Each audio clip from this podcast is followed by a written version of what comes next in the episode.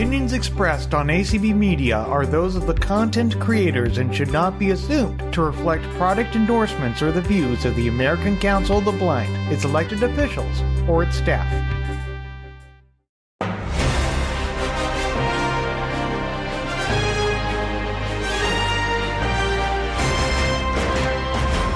This is Sunday Edition with Anthony Corona.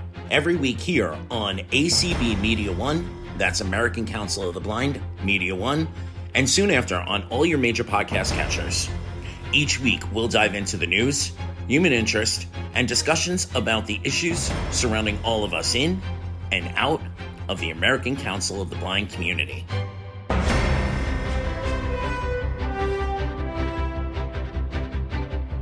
Welcome to Sunday edition. And just so everybody knows, I am not Anthony Corona. I am Lucy Edmonds, and Anthony asked me to fill in today because he is out of town. So um, hopefully, we will pretty much stick to the same format as uh, uh, we normally have here. So today with me, I have Belle Collins. She is co-facilitating with me. So hi, Belle. How are you doing today? Hi, Lucy. Doing great. All right. and uh, we have Bryn Lee, who is a regular member of the Sunday Edition team, and uh, Bryn is going to help us out if we if we mess this up. right, Bryn? happy to happy to help you keep the train going and keep it from falling off the rails. And uh, good morning. I'm so excited about today's show. All right, thank you so much. And we have Sheila Young as our Zoom host today. Hi, Sheila. Hi, Lucy. And you certainly don't sound like Anthony. I wouldn't even want to try. Oh my gosh. But um, Anthony is having a good time in New York City. Yes, I'm sure he is. I'm sure they are. Oh my gosh. Yeah. And let's see, over in uh, Clubhouse, we have Jane Suh. She is uh, moderating for us in Clubhouse and I think connecting us um, with Zoom, connecting I think. And Bryn is also streaming for us on ACB Media One. So, welcome to everybody who's listening on all platforms. So, um, let's see. I think, first of all, um, we will ask if there are any announcements. I don't know of any, but um, just want to make sure that we give everybody a chance to announce things that might be happening in their uh, special interest affiliate or um, state affiliate. Well, Florida Council right. of the Blind State Convention is uh, a week from Thursday. Oh yeah, yeah. And when when's your auction for that, Sheila? Our auction is May 30th at 7 p.m. Eastern time. And if anyone would like that link, it will be sent out on ACB Conversation and Leadership. And um, hopefully we can get it in the community schedule as well. Okay. All right. Okay, well, hearing no other announcements, I guess we'll move on with the show. So, let me just uh, tell you what we're going to do today. So, for the first hour, we're going to be talking about be My Eyes. And I'll tell you what that is in just a minute for those of you who might not know. And the second hour, we will be talking about ACB, American Council of the Blind Community, as we like to call it. And we're going to talk about some, uh, all the different calls that uh, go on and categories of calls that we have within the community. So, be My Eyes is such a great uh, app. It is um, it is a free service and app that you can download on your smartphones and devices, and it allows people who are blind or visually impaired to connect with volunteers to help them with tasks that require sight that can be uh, that can be performed virtually, such as uh, asking the volunteer what color is my shirt or you know what is this bill? Um, you know i have some money in my hand. What is this? Uh, you know what is this bottle i'm holding? What kind of lotion is this? Uh, anything that that can be done using the smartphone or device camera. And the uh, volunteer also have has an app that they have downloaded on their device um, that allows the uh, them to see what the camera is looking at. So they can say okay move the camera a little bit to the right to the left so i can see the label on this or whatever they might want to do. And they can also turn on your phone's uh, flashlight so that they if the lighting is not good in the area that you're sitting in um, when you're asking them to tell you what you need to be helped with. So um so this is all done by volunteer right now. And the first thing that we're going to hear it the this is pre-recorded interview with a volunteer from Be My Eyes, and she will talk about her experiences, and then um, we will hear another interview that I will talk about after this one is finished. And so, Bryn, if you could play that, that'd be great. I'm talking with Victoria, who is a volunteer for Be My Eyes and she takes calls from people who are blind and serves them with whatever they need help with. So, first of all, Victoria, thank you so much for giving your time to me today to talk to you. And also, thank you so much for your service to the blindness community. This is so important and it is so helpful that we have the independence that we all want. So, how did you hear about Be My Eyes? Well, um, thank you, Lucy. I'm so happy to be part of this interview, um, and I love um, helping the blind community. Um, I actually heard about Be My Eyes on Reddit, and this was back in 2019. I joined July of 19, and so I had first. Um, honestly, it was just like a viral video of some of another volunteer helping um, somebody on the phone and somebody was filming the volunteer having the interaction and i just thought that was so cool. And then um, the volunteer just spoke you know that she um, had downloaded the app it was free and i was like this is so cool. There's no cost involved. And it's just i've just really enjoyed it so far. And it was just like a thing of like why wouldn't you do it? It's free it's easy um, you get a chance to help somebody and it takes no time out of your day and so yeah that's just kind of how i got started on volunteering with be my eyes so when you downloaded the app, did you have any kind of application process that you had to go through? Or? Honestly, it was just really easy, pretty much just um, honestly like any other app. I thought it was very user friendly. The graphic design looked nice, which is always a bonus, but not not a necessity.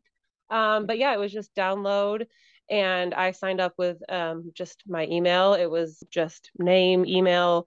I don't get a lot of emails or anything. I know people are always worried about downloading or starting a new account with another website. I just downloaded it, put in my name, my email, verified it, and then um, right when you first log in for the first time, and then every time thereafter, there's always an option to watch tutorials on how to um, answer calls or what to expect or um, like what happens if you don't answer a call. So there's like a ton of information right on the main landing page once you open up the app and after you sign up. So um, it's just very easy, very intuitive very much designed for the purpose of letting the volunteer be helpful and not have a ton of things that pop up in your face. And so I just, I love it. It's a very nice app. That is very yeah. cool. Wow.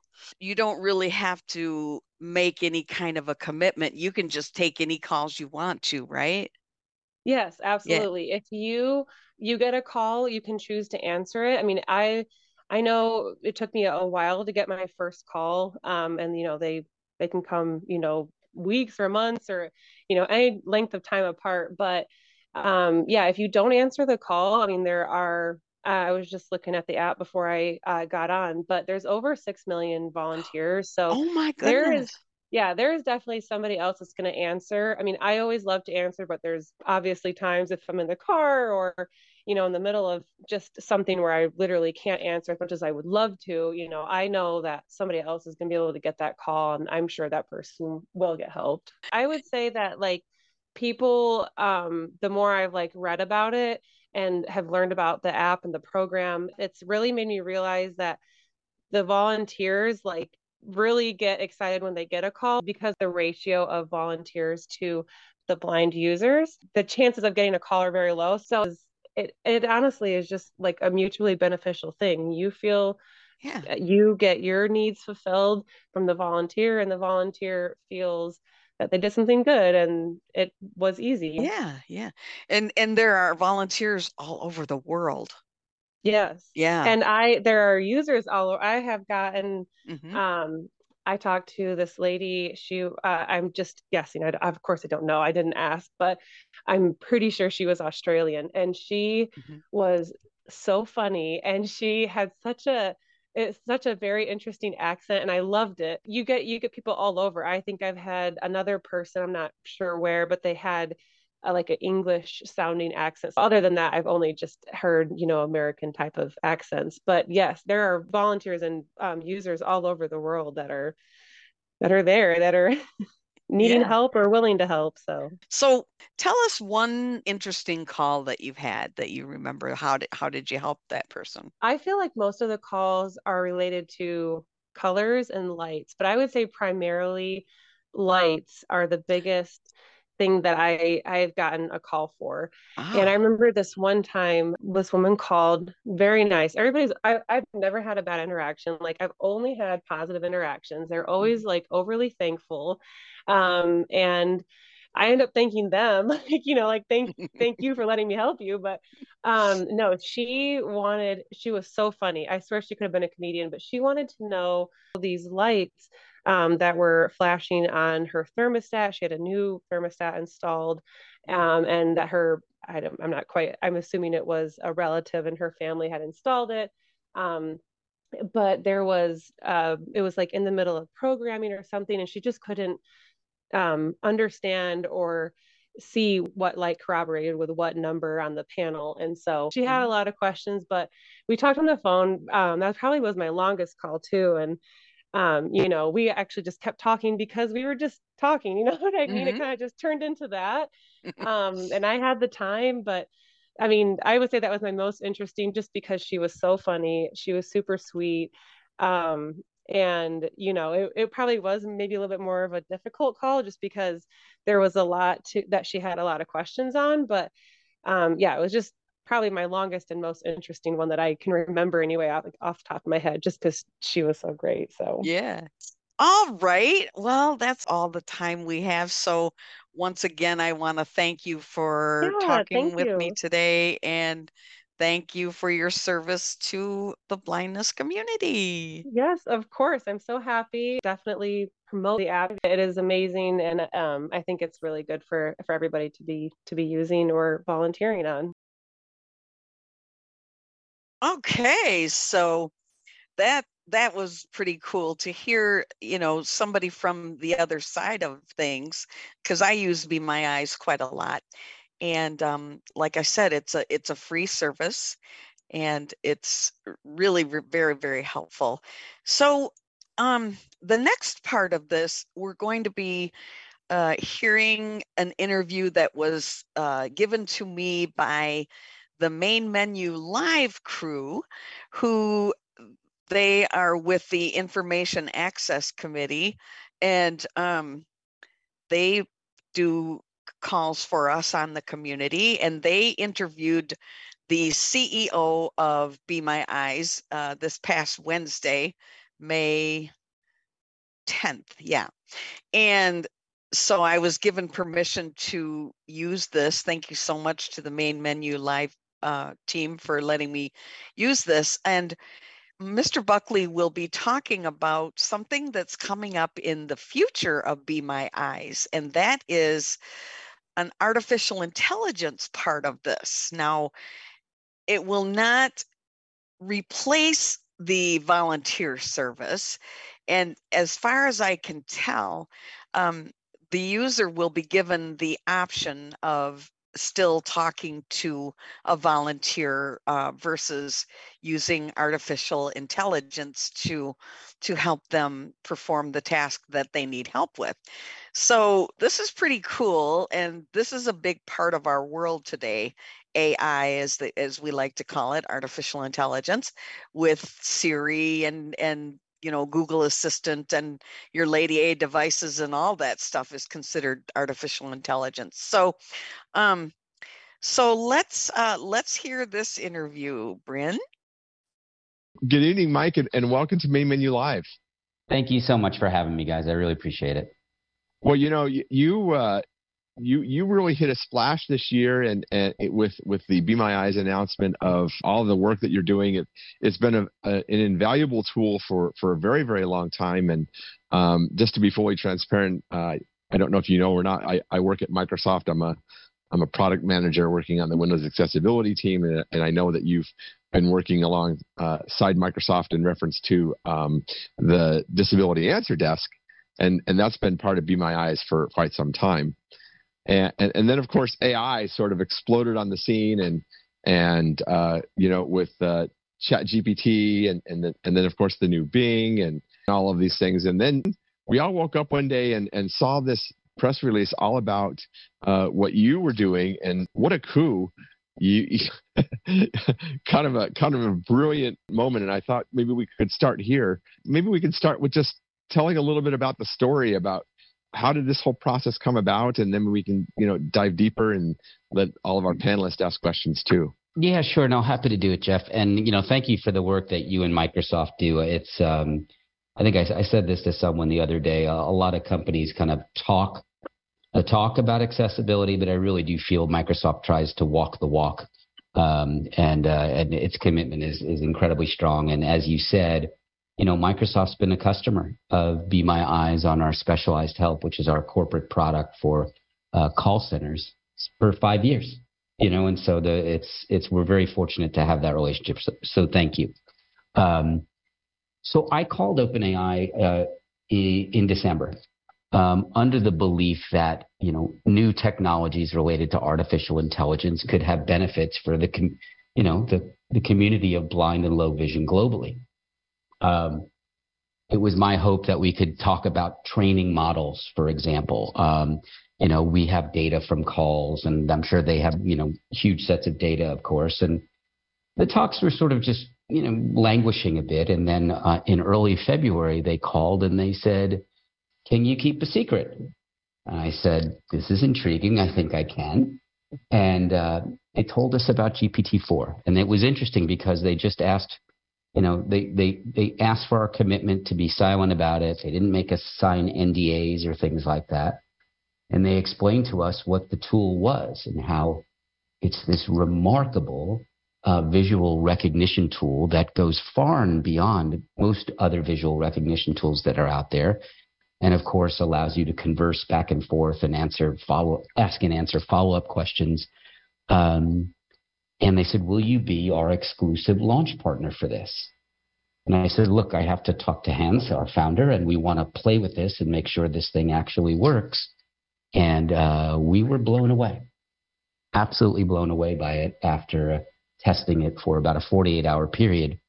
I called them back and I said, We would love to be your launch partner, but there's something you need to know about Be My Eyes and our ethos, and that is um, we make our products and services uh, available for free to the community of blind and low vision globally. Is that okay with you? And they said, yep. And we were off to the races. And five weeks later, we had developed a product together. So it happened very quickly. So first of all, I'm horrible at, at camera placement. So I, I'm sitting in my office. So so my machine is not coming on. What is going on? You know. Uh, so I thought, well, I could either you know, call the disability answer desk, or heck, I'm just going to use the, the, virtual assistant, and I'm going to take a picture and have it tell me what it what it is. And and I knew that I was not lined up very well at all. Remember, I'm I'm pretty neophyte at, at this. I mean, and, and, I'm a pretty technical user, by the way. Like I'm not. I'm I'm I'm pretty. I'm a pretty sharp cookie, but but I have just not been a very visual oriented type type person. There are definitely totally blind people that are. So I took this picture, and uh, it it said uh, picture of uh, a computer screen with clouds and blah blah blah blah blah.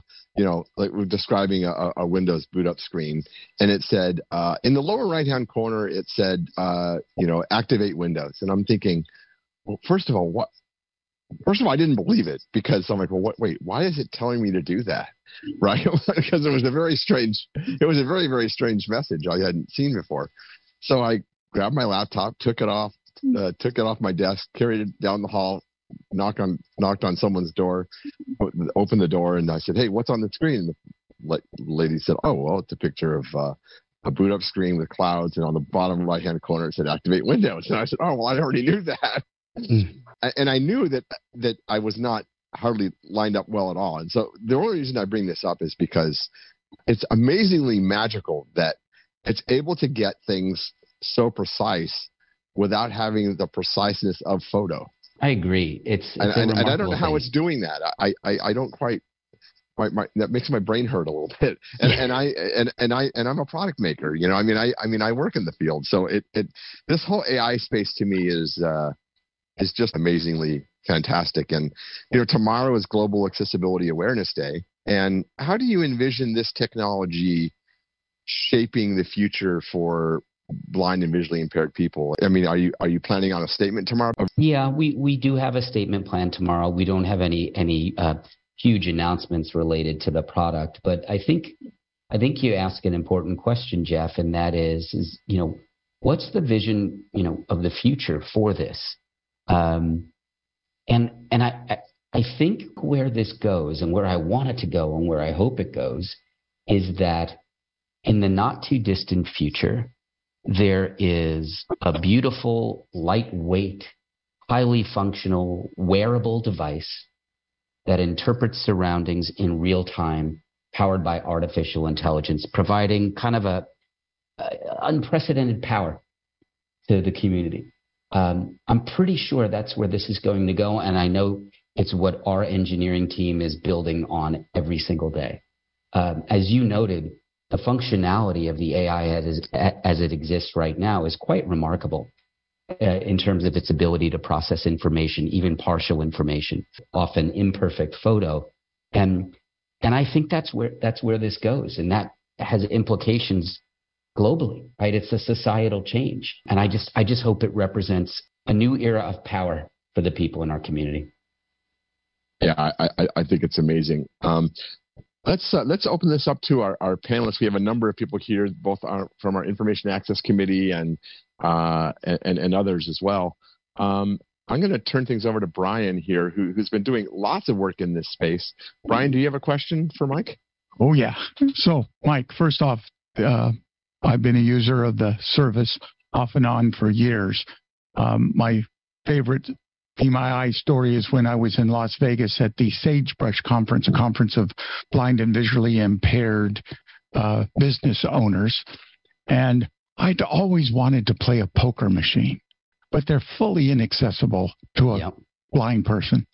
So I'm in the casino and I pull out my phone and I dial I've got I've got the money in the machine. My $20 bill has been sucked into that machine and it's ready to play and I used be my eyes to call somebody to read me the screen so I could play.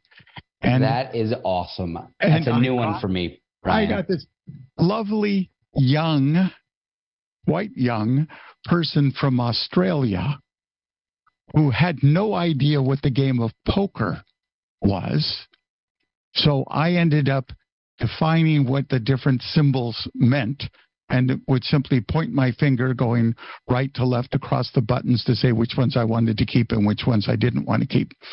And so I, I picked a four of clovers instead of clubs, mm. um, and shovels instead of spades, and things like that. But I had a marvelous time, as did this young lady who was volunteering for me. That is one of the coolest stories I've ever heard. I, I, I uh, I'm not I'm not endorsing or unendorsing gambling on on on the service, but I think that like what a eh, that, that's just that's just I love hearing that, Brian. It's like uh, it's also the perfect example of how you know Be My Eyes merges technology and human kindness with a a bit of fun in between, right? Um, that's really neat. Well, Thank, thanks for sharing that. Well, and look where look where the new AI model could have driven this entirely without human interaction. Yes. Right. Yeah. Um, and, and, maybe that's where trained, maybe that's where you're going, right? Yeah, Brian? because it's trained on all this information, it would have not had any problem understanding that what I was looking at was a poker machine. Absolutely. And I could have asked it follow and this is the part that i found the most exciting about this quite honestly. Not so much that i can take a picture and it will tell me what the picture is but that i can do follow on questions about that picture. I, I mean what's the best odds right? Yeah. how many how many discards should i do? What's my best play here right? exactly. I'm pretty sure casinos are going to have a, a lot of reworking as a result of ai right. uh, going forward. Yeah it, it works in a variety of different ways. I took uh, a quick picture of one of my pantry cupboards, which is a total disaster. I'm a very organized person, but I live with three other people who are not. And therefore, nothing stays where it belongs. So I took a picture and it said the top shelf has jelly, mustard, and spices. The next shelf has snacks and crackers. That's great. So I asked it, what kind of jelly? And he said the left one is Welch's grape and the right one is Smucker's strawberry. And that was terrific. I awesome. didn't turn a bottle, whatever. So it, it's it's important and it does play an important part in the lives of blind people going forward. As is when my groceries come in, a sighted member of the household tells me what the thing is, and I braille out a label, a peel and stick clear label, and slap it on that before I put it in the cupboard. I've always been reluctant to use uh, other methods like uh, barcode readers and those kinds of things because I end up spinning cans and looking for which side of the box has the code on it and all that kind of fun stuff. But this, not thinking twice about asking an AI, is is going to be a huge game changer for me. I have a couple of very specific questions is where how this AI interacts um, with the nature of the phone that you're carrying. I'm using a uh, iPhone 2020 SE, so it does not have lidar in it. Mm-hmm. But I love it because it has a home button. Uh, I should tell you that I ran the computer training center at the Carroll Center for the Blind for 34 years and just recently retired. So uh, like Jeff, uh, I'm not a lightweight when it comes to technology, but now that I'm retired, I only have to use things I want to use, and I want my own button. So, nonetheless, a camera is a limitation in these devices. Uh, when I've tried to use them for color identification, it was n- it, it was nowhere near accurate enough for me to rely on what it said. Does this AI improve on that? Or have you found the volunteers are uh, knowledgeable enough and see well enough through the image they're seeing to do true color identification? So it should be both, Brian. I think long term, and even now, in terms of color identification on a sweater or, or, or whatever, um, the AI is getting that right certainly over 90% of the time. And it's mm. probably in, in the high 90s, actually. And so, um, in my own experience, at, both as a volunteer and looking at the data from the volunteer interactions, um, item and color uh, uh, verification and identification is a very common use case and tends to produce very high success rates on the call. So, yes, I think the AI can solve this problem. I think the volunteer can solve this problem. And the part about that that I love is it becomes the individual's choice the method that they want to use in that moment, right? right. Um, and that excites me. Like it, it, that that the consumer, like the blind or low vision consumer, has the choice and has the power to determine how she or he wants to get their information and access the world, which is the way it should be. one of the things that I always wanted in Be My Eyes was the ability to um, indicate what my what skill the person should have to help me out with my situation.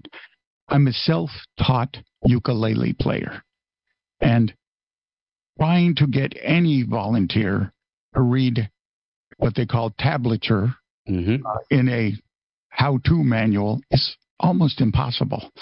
Um, I use a combination of lots of different things to achieve my day, including um, Aira, but I don't know whether or not the person picking up my call is going to know music at all, let alone the subject I'm looking for, which is the reading of tablature, not um, piano music, if you will.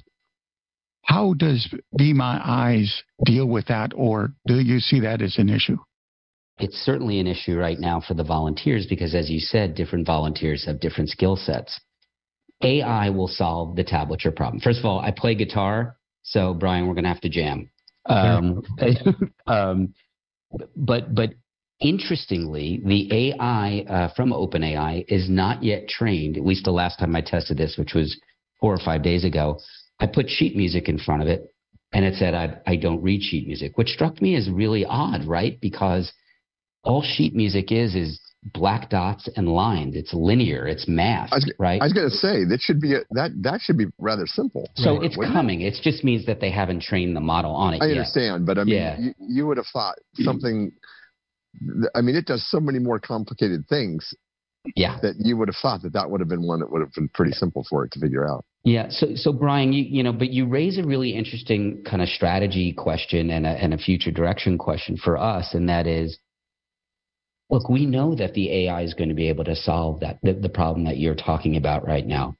But at the same time, we have thought, and and Hans has our founder has often said, it would be great to have volunteers list two or three specialties that they have, and that we could then match those volunteers on a call by call basis based on on identified need uh, from the person making the call. The question is is should we go invest in building those specialized communities when I'm fairly certain that very highly specific and technical skill sets are going to be solved fairly easily by these AI systems. So it's just an interesting strategy question to think about. And again, since you're building currently off of um, Chat GPT 4, correct? Mm-hmm. That, that there one of the things I think a general audience needs to understand is there's two kinds of AIs. There's AIs designed to do something specific. And then there are AIs that are designed to do something general. And ChatGPT, while all it really is is a word predictor, um, does so so amazingly that it uh, it's hard to imagine that that's all it is. The fact of the matter is, there are AIs whose specific design and uh, what it learned on is music. And there's others that is art, and others that are um, maintaining things like biometric information. It's the idea that this general AI is capable of a lot of things that is really kind of important. And while right now things are built on this one AI, a language model AI. These AIs can communicate with one another. So even though it can't read music today, they can make an arrangement with another AI that whenever it sees something it recognizes as music, it passes whatever question you have on and then relays it back to you so fast that it feels like it's the one you're working with. Exactly. Exactly. Yeah, interesting. Yeah. Interesting. It's, now, it's, now, it's, the other way I think about this is is think about sort of highly specialized technical support, or think about any mm-hmm. customer service um, interaction you've ever had. Now think about the fact that the AI model has ingested every uh, product manual and user manual in the history of humanity. Layer on top of that, imagine that it's also ingested 25 million customer service calls and interactions to see what's most likely to find correct answers. And you can envision a future where as you said, Brian, these models very seamlessly and very quickly give you the, the particular and specific piece of information you want at a moment's notice. That's where this is going. Mike, did you ever read the Robert J. Sawyer WWW trilogy? I did not. Oh yeah, I did. Uh, if if if you, I'm if writing you it down to, now. If if you want to take a uh, wild ride of just fictional account of what the world is today, go read that.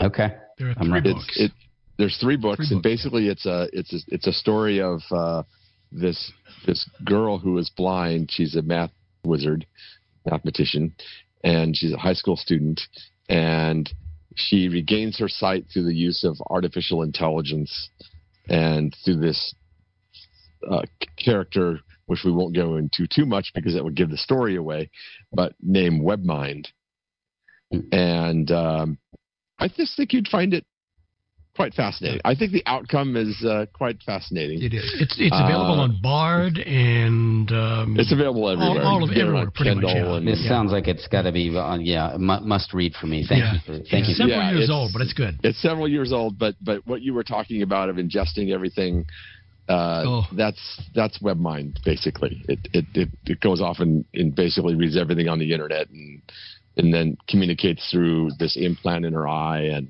yeah, anyway, it's My- uh, it communicates through through dots. Right. He sends visual dots representing braille to his to her eye and anyway, Just it's cool. uh, Sounds really cool. It's great. It's I- great. It's a fun. It's, I'm a listener. It's, it's a I'd quick read. jump in. You know, Yeah. it's uh, it, it's not a, you know, you're you're not going to get bogged down in it. it. It's probably one of those take it on a plane and Mm. and, and have a good time with it.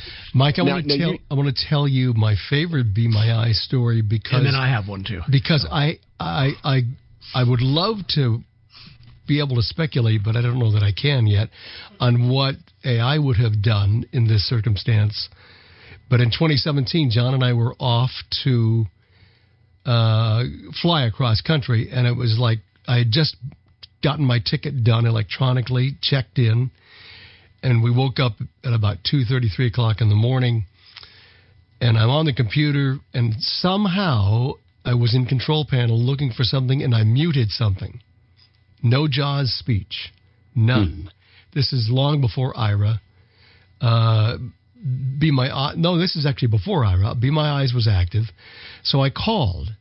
Had no clue as to who was I was going to get, and it was a it was a guy who was up and working in Trinidad. I told him what I needed to do, uh, and I put my phone up to the screen. He said, "Well, now I'm not a Windows user. I don't use Windows. I use a Mac."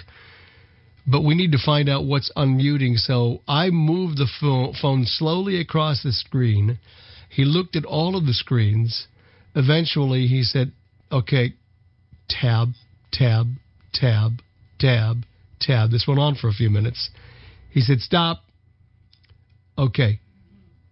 Check this box. Click. There was speech. It was one of the most fascinating Be My Eyes stories that I know I've been ever been a part of because I didn't expect when he said I'm a Mac user, not a Windows user, I thought this computer's not going on before I have to fly away. But it did, and I was able because I needed to get onto the computer to actually print out the tickets to go. And I'm just curious. I don't have no clue as to what AI could have done uh, if it had been around back then. For sure, AI will be able to Yeah. solve that problem. Yeah. There, there, it's it's virtually guaranteed, and I, I've I've done some of my own tests on, you know, mini tech support or reading the screen or figuring something out, and it actually works quite well already. Um, you know, you mentioned Larry. That was Larry, wasn't it? Yes. Yes. Larry, you mentioned that that you know you were traveling. Um, we just did an extensive test of the tool in an airport. Identification of gates, reading the board for flight departures, etc., um, and it performed remarkably well. Um, and so, I, I you know, I, I'm very cautious because we've all been exposed to the sort of hyperbolic cycle of new technologies, right? Overpromise, underdeliver, um, calling something a game changer or whatever. But I, I think in this case, you know, based on what I've seen so far and the data that we're seeing, this does have the potential to be transformative uh, in in millions of use cases, literally millions. I, th- I, think that's one of the things that has greatly impressed me about your approach to all of this, Mike, is is how conservative in your approach you've been in making sure that it's safe, it's accurate, and dependable. Because it's not just, you know, just something that oh well, if it gets it wrong, it's it's okay. It's going to be truly relied upon by this community. So you want to make sure that as much as possible, you know, it's tuned as well as it can be. It's obviously it's it's you know, it's not going to get everything right all the time. But I love the passion you're driving here in reference to taking the time. You're not rushing to market. You're taking the time and doing the due diligence to to drive with quality. And you know, if it took you a year, then or, or you know, however long it's going to take, it's okay. I'd rather you take the time and get it right. Uh, hundred percent with you, Jeff. That brings an important word for me, and that is the word hallucination. One of the things we're hearing about uh, is this concept that AIs can say things with total authority that simply aren't true. Um, when I talked about the jellies on the shelf and it said Smucker's strawberry, remember I said that? Turns out it was Smucker's black raspberry jam. But yep. it said it with such authority that I was confident it was strawberry. Yeah. Um, and if I was allergic to strawberries, that could be a real problem. I keep telling people when you're talking about AI, you know, it's buyer beware. Just because it said it doesn't mean it's true. Just because it's on the internet doesn't mean it's true. So, uh, one of the things that happened with um, Aira was putting out uh, a real concern about people using their service to cross a street because of the liability if that individual, the person describing the scene, described it incorrectly and put the person in danger. How is Eyes going to deal with that, knowing that AI has been known to hallucinate? Great question, important question, and we will be similarly conservative. When this launches into the wild, and actually, if you look at the beta agreement right now, we are incredibly overt and blunt about the fact that this doesn't replace a guide dog. This is not a white cane. AI still make mistakes. Certainly, if you have an allergen on an ingredient, you can't just trust the AI uh, in that context. Medicine, right? So there are a whole host of use cases where we're going to be very overt about putting out warnings for things like that because it is still imperfect. And so, on something truly high stakes, Brian, you know, the Aira example of crossing the street, right? The hour, you know, what if you're allergic to strawberries that you brought up?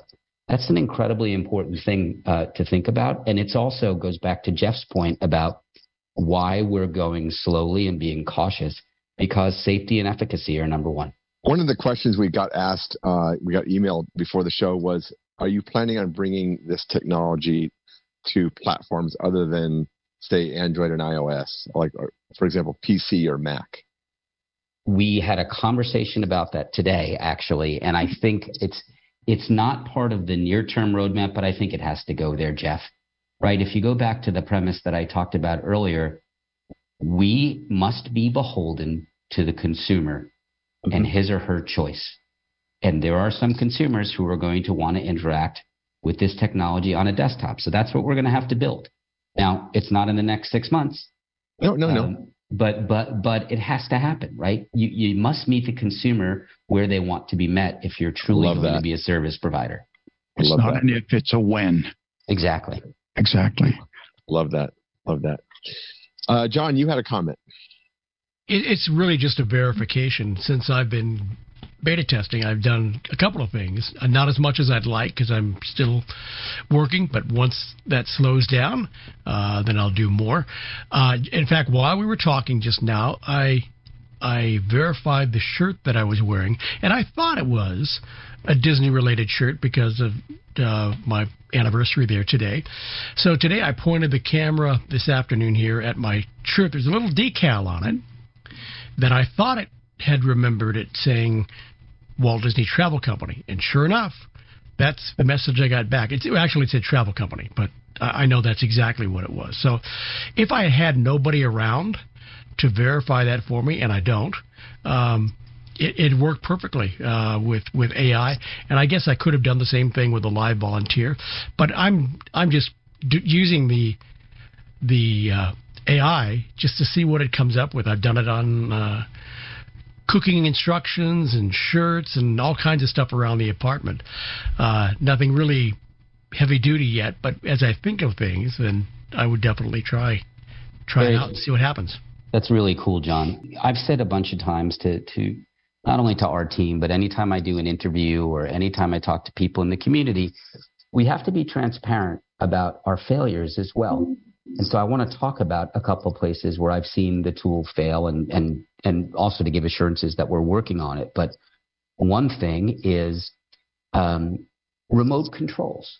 It sometimes doesn't tell you correctly where the button is. It might identify the power button as top right and it's top left.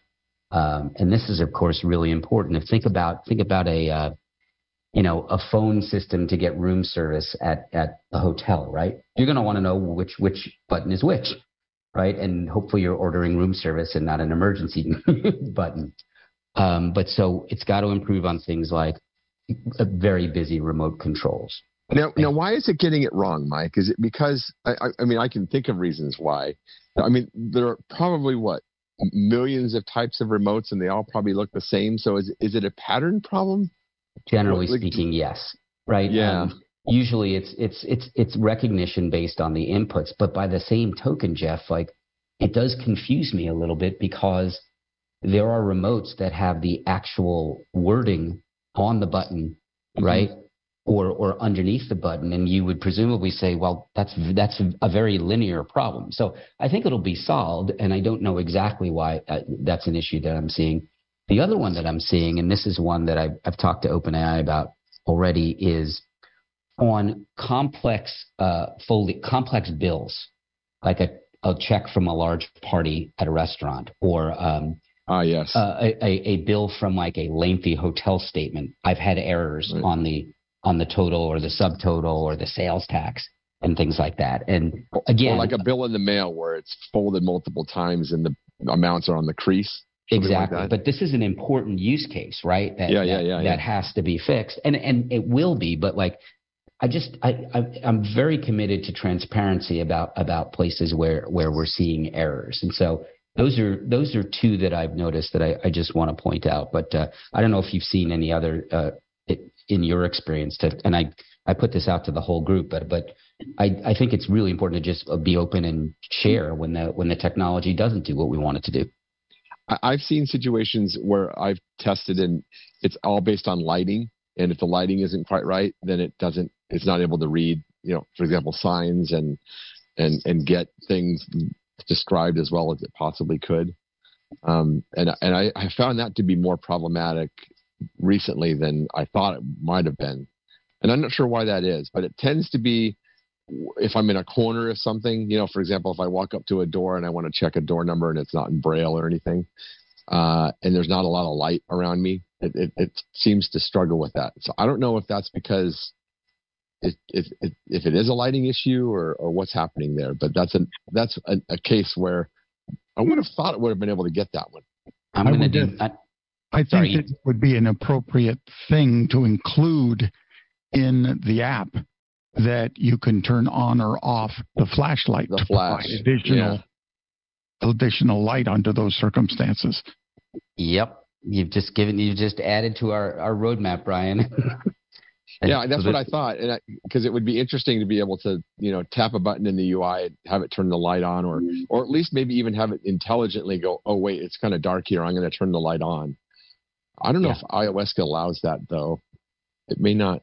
It may require user interaction though for that. I don't know. The other biggie question that people are discussing is privacy one of the things uh, I am reluctant to do is to allow a volunteer to see billing information because it might include my credit card number and other identifying information um, that you know could at least slowly whittle away at somebody being able to access my funds.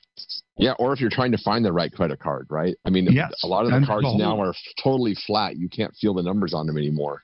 That's right. So when it comes to privacy and AI, I've always kind of taken the opinion that uh, it's information that it's collecting in the aggregate, not specific to a particular individual or transaction. Is that true?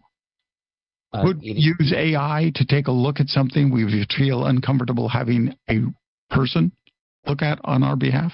We're certainly going to warn against that in the near term, Brian, because, and, and again, in the interest of full transparency, right now, we're looking at all the data and saving it because we have to find failures, right? And in order to design this long term for safety, we just need to see when the tool is, is not working well. I believe that long term, this will be a fully privacy protected experience. Um, a, that's my bias uh, as a human and as someone who who um, has no interest in in monetizing data, you know, people's data long term over the future, right? Number one. Number two, um, very very encouraging announcements from OpenAI over the last couple of weeks about the fact that it will not train continue to train its models based on user data in the GPT-4 experience. Further buttressed by the fact that they've told developers that sharing data is opt-in, uh, only if they want to share data. So um, I think OpenAI is is both saying and doing the right things uh, in terms of privacy right now, and I know that's going to be our plan long term to make sure that when this tool is working 99.99% of the time, um, and we're really really happy about its safety that that we make a commitment to do so in an absolutely privacy protected way. It's it's it's essential, absolutely essential. I think everyone would probably, you know, be like, yeah, you're supposed to ask when, and I know we're wanting it to take as long as necessary, but have you thought more about what this is going to look like? Uh, are you considering maybe a limited public beta uh, of some kind for users to, you know, maybe even a limited public test flight beta for people to opt in. Um, you know, maybe not even putting it in the app store, but but doing something like that where it's a, a more controlled uh, process where you, you you're getting more feedback from users and you know elevating the conversation. You know, say at the upcoming consumer shows across the organizations. Yeah, we we we talk about this every day. Um, and where we are right now in the process is we are slowly opening up the beta to additional people who are on the waiting list. Um, Excellent. If you asked me about a, a launch date for general availability, I don't I don't have one. No, that's good. Because we're going to go and respect, you know, where the data leads yep, us. Yep, yep. In terms of a safety, uh, you know, OpenAI and we have. I'll be transparent. We've dis- we've discussed, you know, boy, it'd be great to get something done by the end of Q3 or early Q4, but I can't commit to that or guarantee that because again, it's going to be what we learn from the beta testers and making sure that we're seeing uh, the behavior in the tool uh, that that we want to see. And so, but we are going to be expanding it uh, uh, certainly over the coming weeks, and we're, we're I think we'll probably add a few hundred, I would think, in within the next month or two at, at minimum. Excellent. When the AI looks at something in its text, if that text is not in English, is it capable of speaking to me because I registered as an English speaker of rendering that text in English? Yes. So translations work. I'll give you a quick example of this. Um, my daughter was playing a video game in the living room. I stood way at the other end of the room and took a picture and only got part of the TV in it. And I said, What's on the TV? And it said, Oh, that's a popular video game called Fortnite. And it gave me all the information. And then I said, can you tell me that in Hindi? And it did. um, so, great. so the answer is yes. I think I think translations are an area where this product is, is going to excel. Well, Mike, I want to personally thank you so very, very much. Take care. Thanks for having me. Yep. Okay, so I know that was very long and pretty technical in parts, but I think it's fascinating and it intrigues me that this will be available soon, I hope, um, so that we have the option of using either AI or a volunteer for the Be My Eyes service. Now, let me just say that also when you call, uh, when you uh, use the app for Be My Eyes right now, they have specialized services that we can choose from.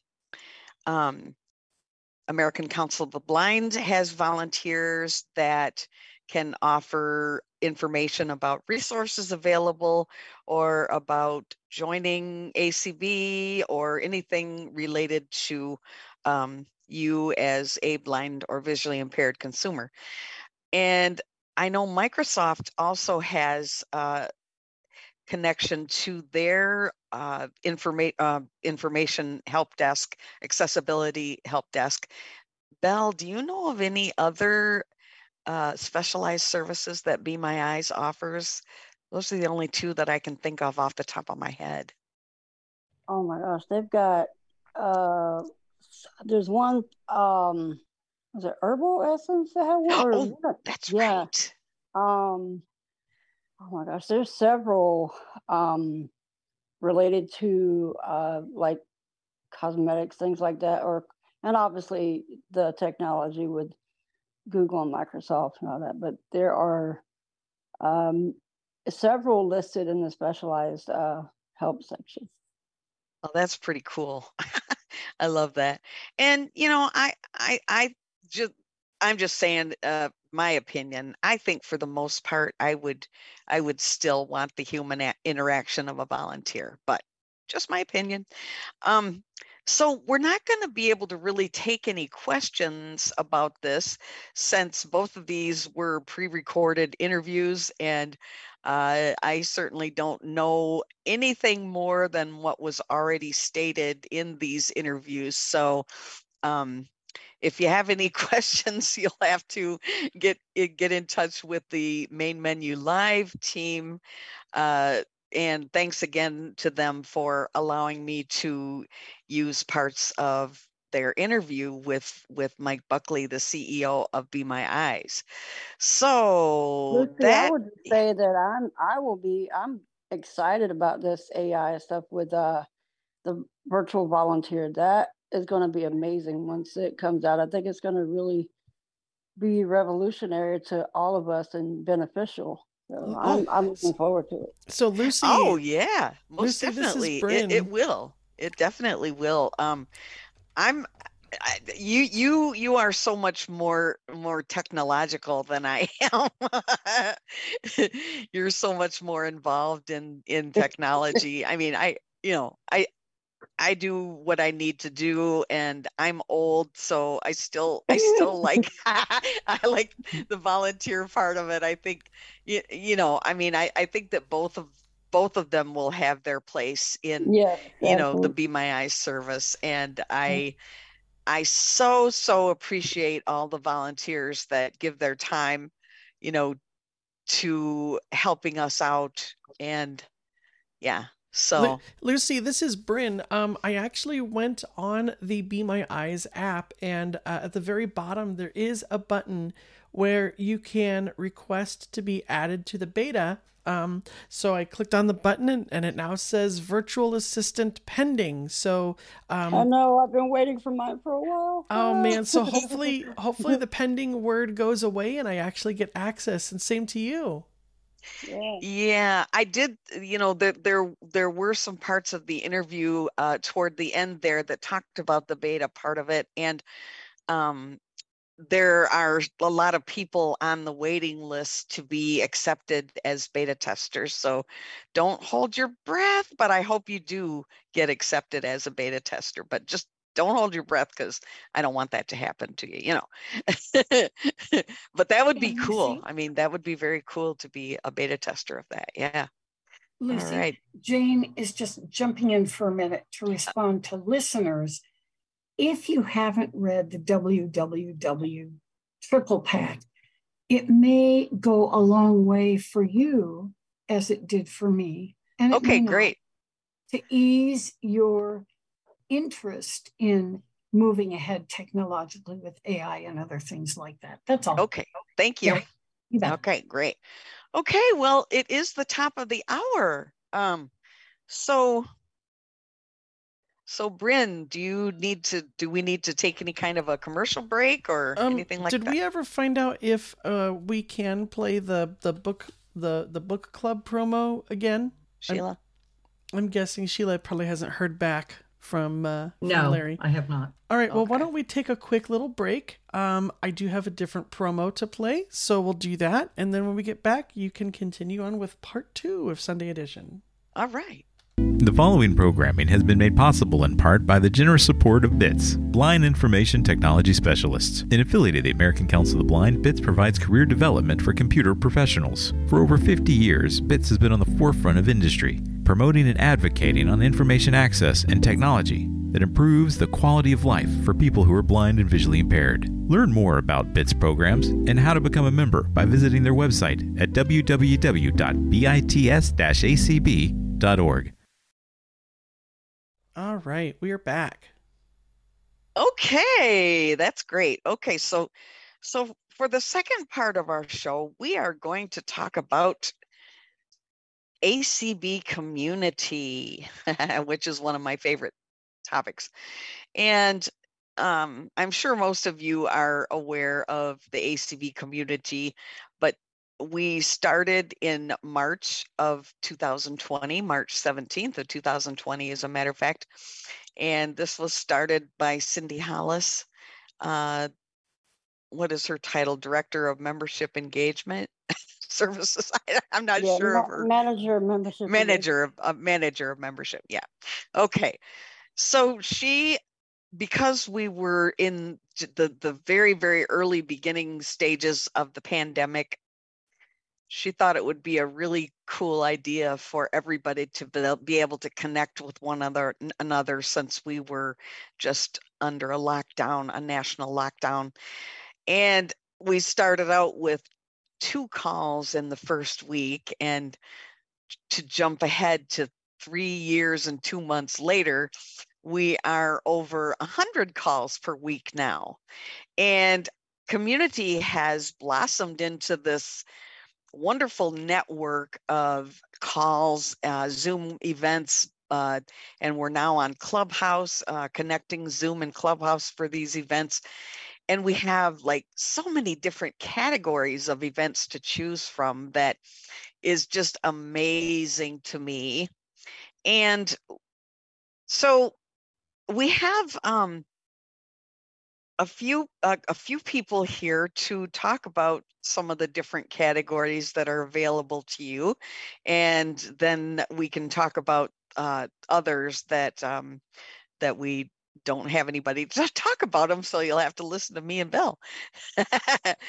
but um, let's let's go to Dorlin first, and she is here to talk to us all about the calls relating to Braille, which is a great topic of mine. I love Braille.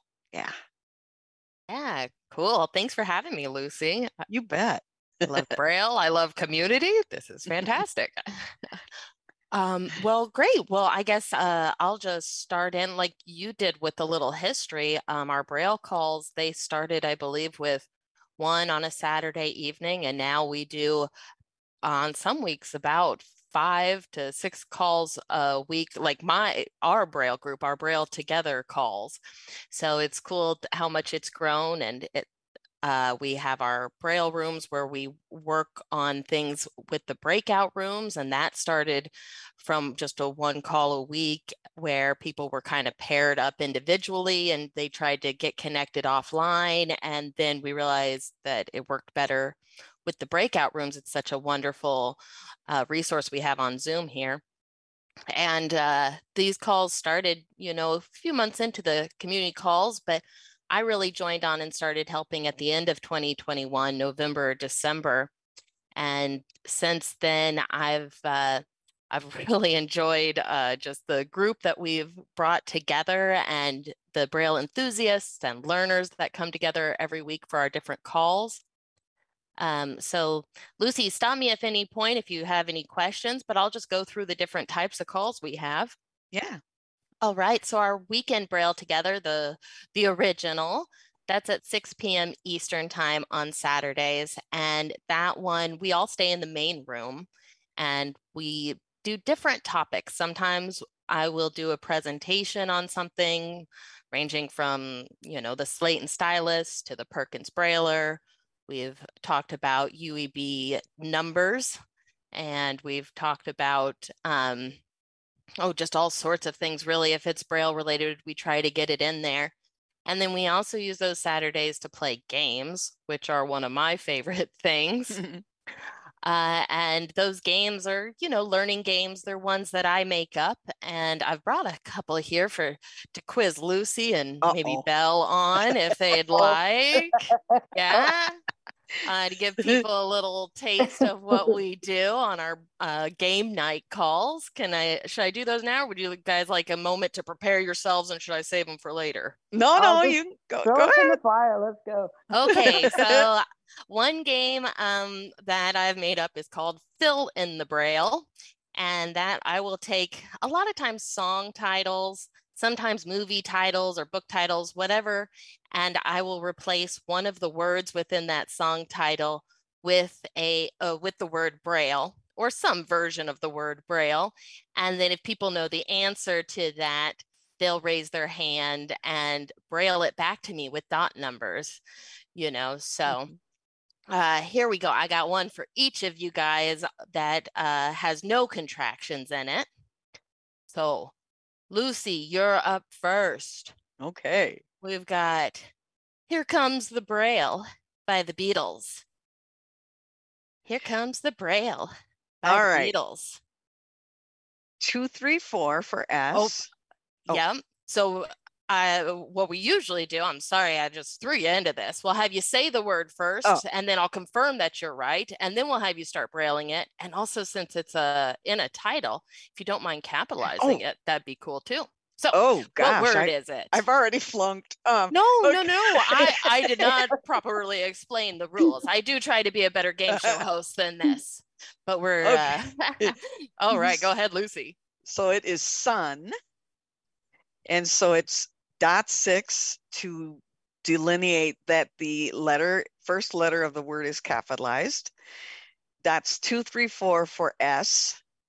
That's one three six for U, and that's one three four five for N for sun. Beautiful. Here comes the sun. All right, Lucy gets a point, and we go to Belle. I'll take her answer. Uh-uh. Oh, this one's not too far off. All right, I got Braille Days, the Sesame Street theme. Braille Days or Braille Days. Braille isn't really a Oh, conjugation okay, of Braille, but Um, Braille Days, the Sesame Days? Street. Yeah, it's sunny. all right, so ooh, here we go. Uh, the dot six for um the capital, then for S we have two, three, four. Uh, U is one, three, six. N is one, three, four, five. Another N, one, three, four, five. Y, one, three, four, five, six. And then days. So, yep. All right, All right. well done. tied up one to one. I've got a couple more ones, but I want to take up too much time since we got so many people. So maybe we'll come back um, as I go through our games. I've well, I do have a, one more I'll do here. So we also play on some nights a game I call base braille ball. we Ooh, got we get into teams on that one, two teams, and uh, we uh, we use the abacus to keep track of who's on what base and keep track of the score. So we combine all our community call skills, and um, on that one, everyone gets to select if they'd like a slow pitch when they come up to bat, which is all in uncontracted braille or a fast pitch, which is something that'll have a contraction in it, but just a contraction that takes one cell.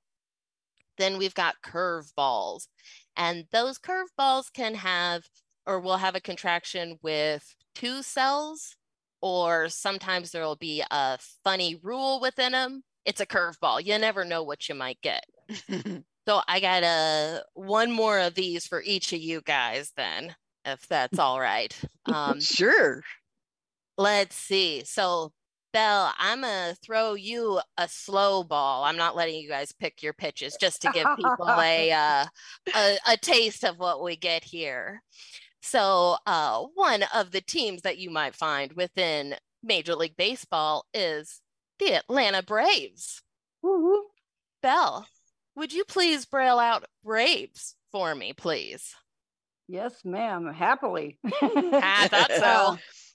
dot six, and then the cap uh, for the capital letter B, and B is one two dots one two, R one two three five, A dot one, V dots one two three six, E dots one five and S dots two three four.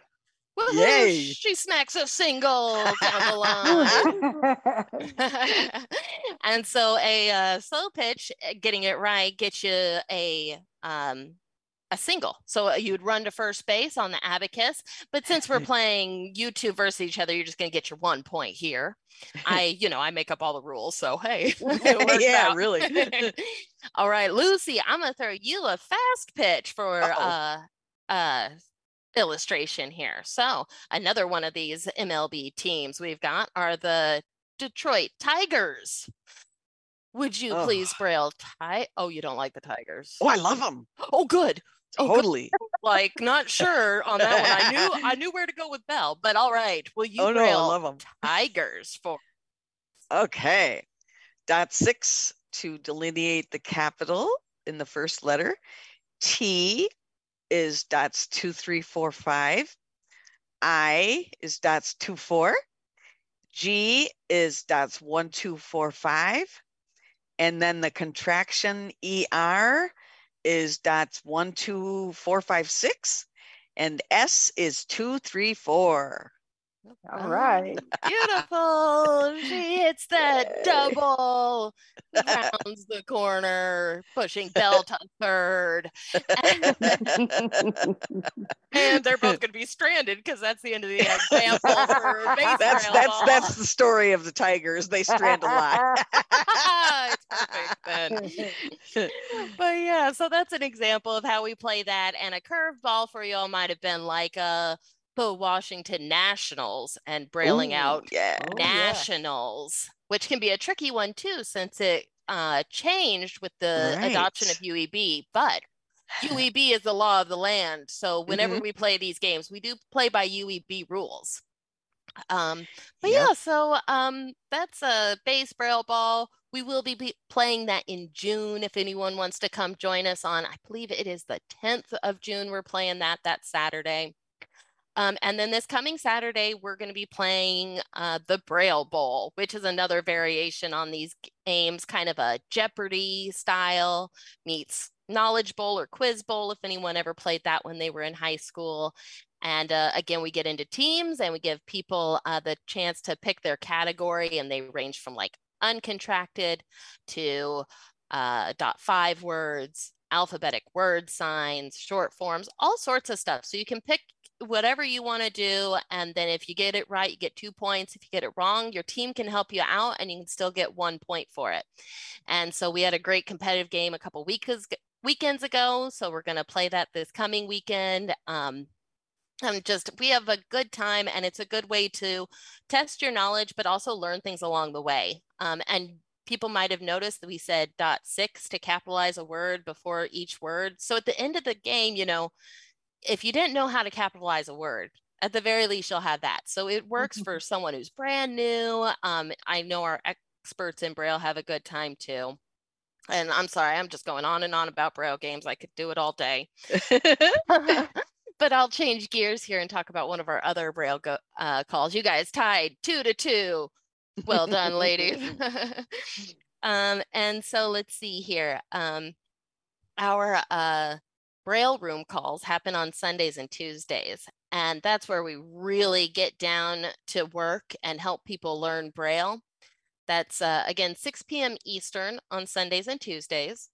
We get in. Uh, a lot of people will pop in a little before the top of the hour, but by the top of the hour, I start sorting people out into rooms based on skill level, what they want to be working on, how they work best, uh, you know, personalities, all sorts of things. We also have a different group every night, so it can be a little different every night. But we do have a lot of folks that come back week in and week out and utilize these rooms to work on their skills, keep themselves accountable. Uh, it, that's actually kind of why I originally joined the rooms. It's like, all right, I need something, keep myself reading this every week. And this sure has gotten my Braille skills um, going. Uh, so we use things like the McDuffy Reader. We've got a couple of groups going through that book, which is one you, you do need to purchase, but it's $25 and um, it's well worth it. And it's something where we can all have our fingers on the same dots, work through these lessons A through Z, through your contractions, um, type form indicators like italics and bold, and even has a page in the back for the symbols that have been retired since UEB mm-hmm. was adopted. So um, oh. it's been really cool watching people just progress every week and listening to them read, um, and so, but there's no required things to come to Braille Room. Just show up with, um, well, there is one thing a desire to learn Braille. So come on in, you know, and we'll help you however we can. We've had people working on Hadley books, which are free. Um, we've had people getting books from the Braille on Demand program that NLS has now, and we can use those in the breakout rooms. We'll just, we'll work on anything. Sometimes we just quiz each other on Braille contractions. So uh, we're always there to help out. And now talking about these Braille on Demand books we've got, one that we all have, well, not all of us, but a lot of us have right now is Nothing Fits a Dinosaur by mm. Jonathan Fenske, BR24 uh, 098 if anyone's curious to get it. But we all got it actually for another call we do called Deciphering Dots, where we go through and literally decipher some dots. But it's become a great resource for us in our Braille rooms if anyone wants to come in and read a little Braille. This book has both uncontracted and contracted Braille in it. The story is done twice first in the uncontracted version and then in the contracted. Um, and we are getting ready to start our next call of deciphering dots. Uh, time and date to be announced because we're going to look at everyone's schedule and look at the community schedule, see where we can best fit in. And um, we're going to be doing the book Let's Have a Sleepover. And that mm-hmm. I know, right? and that one's BR 24182. Harry and Hedgehog are having a sleepover and he's worried about bringing his teddy bear. It's going to be oh so cute. um, there's some type form indicators in there. Get some new dots under your fingers. We're looking forward to it. So if anyone wants to join us and get that ordered from the Braille on Demand program, um, we have a whole list of these books that have the version in uncontracted and then contracted braille. So no matter what level people are at, we can all read the same story. We can all participate together. Again, you're learning different things. So if you're working on uncontracted, you're going to hear some contractions and kind of know where you're heading. But this one's really important because we're making sure we're getting our fingers on those dots and reading them, which is one of the things that this virtual space at first we struggled with a bit was how do we get all our fingers on the same dots? And with this, yeah, with this Braille on Demand program, we're able to do that. And through the community calls platform. We're doing this deciphering dots call, and just it's been a lot of fun and uh, watching people progress on that too, and seeing people getting motivated to practice every day so that they feel better going into that call because you see the um, the work and the practice that you put into it really paying off. Mm-hmm. Um, and so I know Lucy, I've been going on for a while. I have one other Braille call, but um, I want to make sure you want me to keep going before I do. Well, go ahead and talk about that. Um, All right. sure. So our last one that we do, it's a monthly call. Uh, we'll call it the dots of the month. The next one will be the dots of June. This most recent one was the dots of May. Um, and we just get out all the Braille calendars that are available out there, both the ones that are per- for purchase, the ones we've gotten for free. And we go through it in the same way we go through the book in deciphering dots. We start at the beginning of the month, see what the layout is for the the graph of, or you know the chart of the days of the month so that people can find that and then we go through the holidays and we're going through the dot combination. So again people are learning they're practicing their skills and uh, these braille calendars i know the first one i got was a little bit like oh my goodness which way is up? So it's really good to have the camaraderie of everyone to figure that out and we have a good time going through the holidays and we actually i've been learning a lot about the different holidays that are out there through it yeah. Uh, so yeah, I'll wrap up with that call and um, stay tuned Oh. for June 1st, guys. well, very cool. Oh my gosh. Thank you so much, Dorlin. And let me just briefly uh, mention that there are a couple of other regular calls that we have. One at Thursday uh, at noon, I believe it is, called I Love Braille. And it's sponsored by the East Bay Center for the Blind You got Cal- it. California. And they have different uh, different categories every week one they have a one week they'll have a guest speaker one week they'll have uh, question and answers um, i'm not sure what the other two weeks Yeah, you know, after the third one is their Pole Star Week, where they have a member of the group present their journey in Braille, kind of like their how they learned it and how they use it. And then the fourth uh, uh, one is always Braille fun. So sometimes it's Braille drawing, sometimes scrambles. One time I got to go on there and do my Braille games, you know, so it's Oh, kind of yeah. whatever he finds fun that week. And the fifth one is if there's a fifth Thursday of the month, is just kind of dealer's choice, whatever he picks. Yeah, very cool. And then one that is Thursday evenings at 9 p.m. Eastern is grade three Braille. And grade three Braille is a super, super contracted version of Braille. And it is based on the grade two Braille that we, we used to call it grade two. Uh, what is it? A, oh gosh, AB, no, what is it? AEB. E AE. E-B-A-E. EBAE. anyway, prior to E UEB, You didn't know there were going to be so many tests today. alphabet soup. Oh my gosh. Uh, because grade three Braille was written in, I believe it was 1954. And um, it's it's basically used for taking, you know, note taking and personal use. There are no books per se written in grade three Braille. And it is it's been very challenging. Uh, I've eh, been in the class since the beginning and we're almost finished. So I don't know what we're going to do after we're finished. I don't know if it's going to begin again or what. But anyway, that's been lots of fun.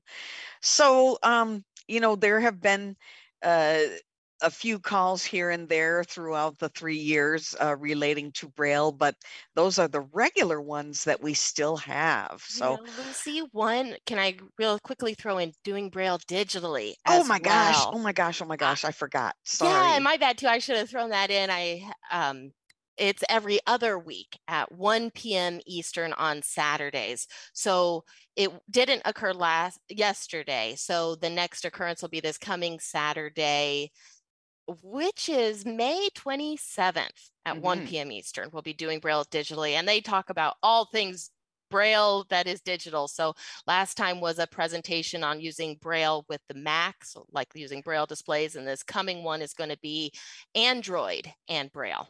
Oh, cool. All right. Oh, awesome. Thank you so much for all your help and thank you for coming in and talking to us. Yeah, thanks for having me, guys. All right. Yeah. Okay, so now let's move to ACB crafters. And wow, this has been a growing one too. So Courtney Smith is here to talk to us today about ACB crafters.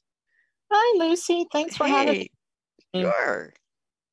So, yeah, Crafters began almost three years ago. We will be celebrating our third birthday, anniversary, creation day, however you want to say it, on June the 7th. And that is a Wednesday. And I'll go ahead and promote this. We'll be having our celebration party, if you want to call it that, on June the 7th. Uh, we'll be having it in place of Creative Journey that night. And we'll be doing some games and some door prizes, doing a craft, and who knows what else that we'll come up with. But that's what we have planned right now. Um, and like I said, Crafters began uh, on June 7th, 2020. And it started with Kayla Allen and Melanie Pesco.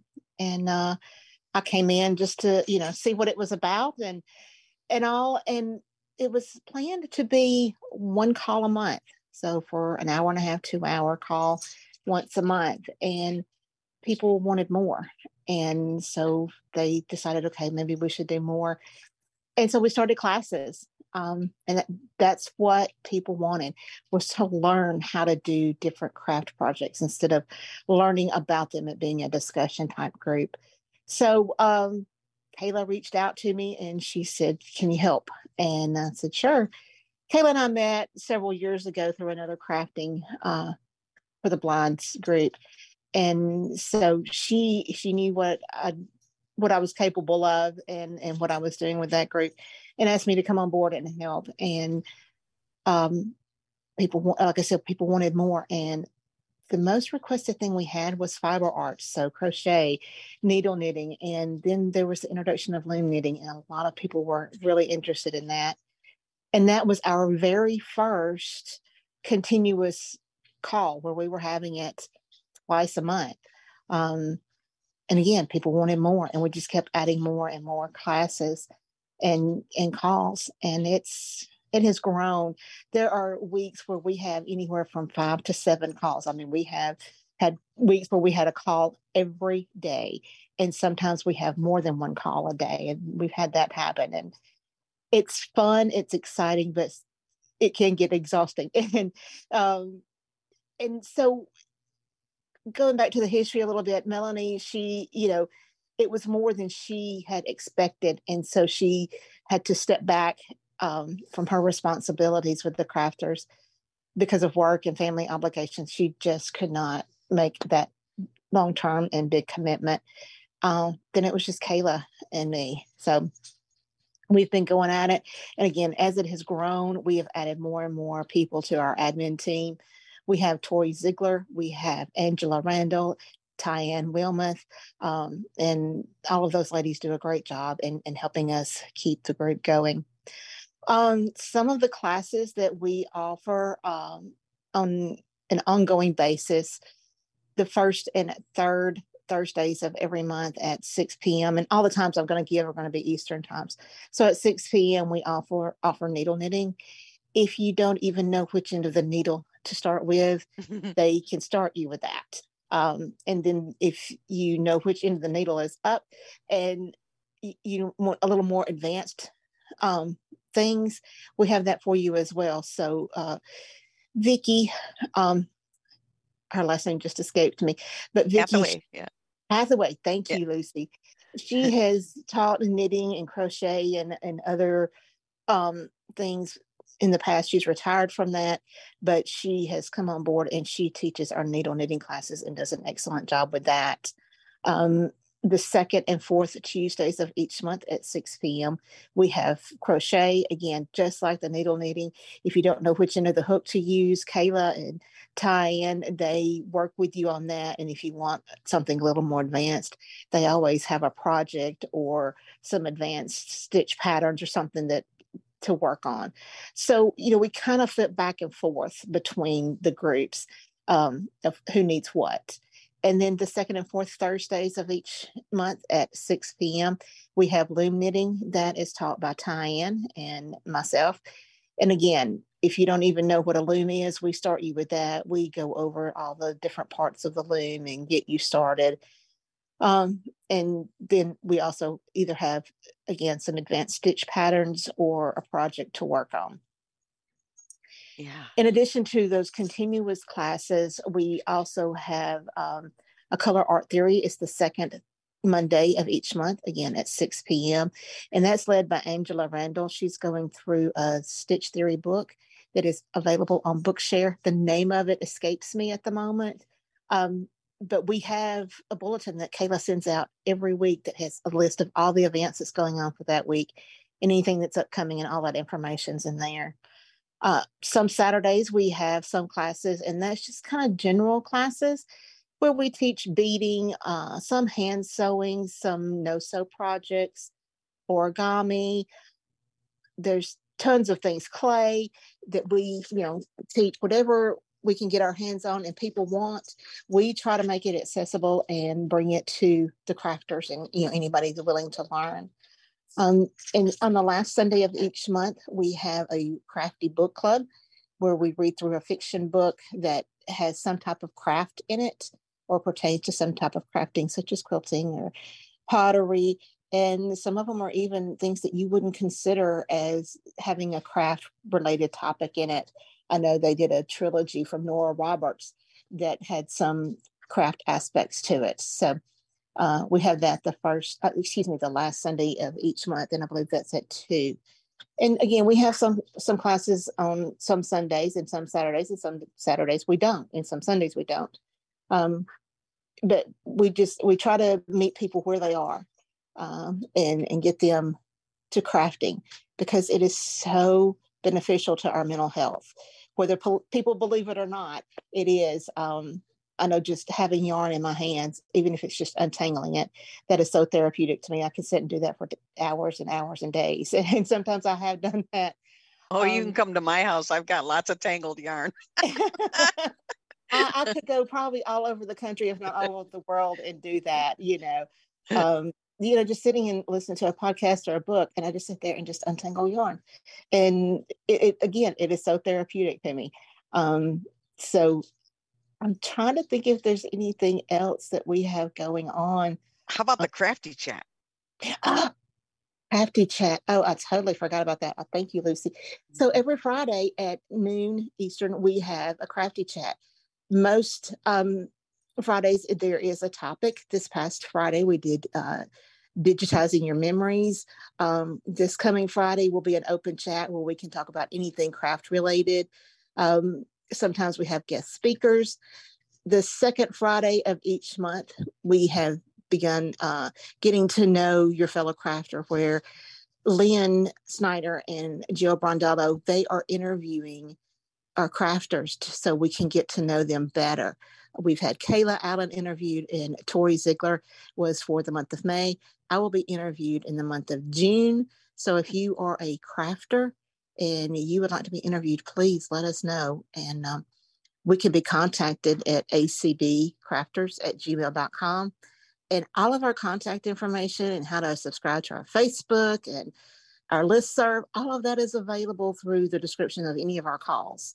Um, so um, I'm trying to, I think that's about it. Yeah. Unless you have something to trigger my memory. Me see. Well, I was just going to say, uh, you know, Courtney actually taught me how to loom knit, and you know, because I had always been interested in it and just kind of put it on the back burner. But then I found out that the community was offering classes in it, and I thought, well, what the heck, you know, I'll buy some looms and.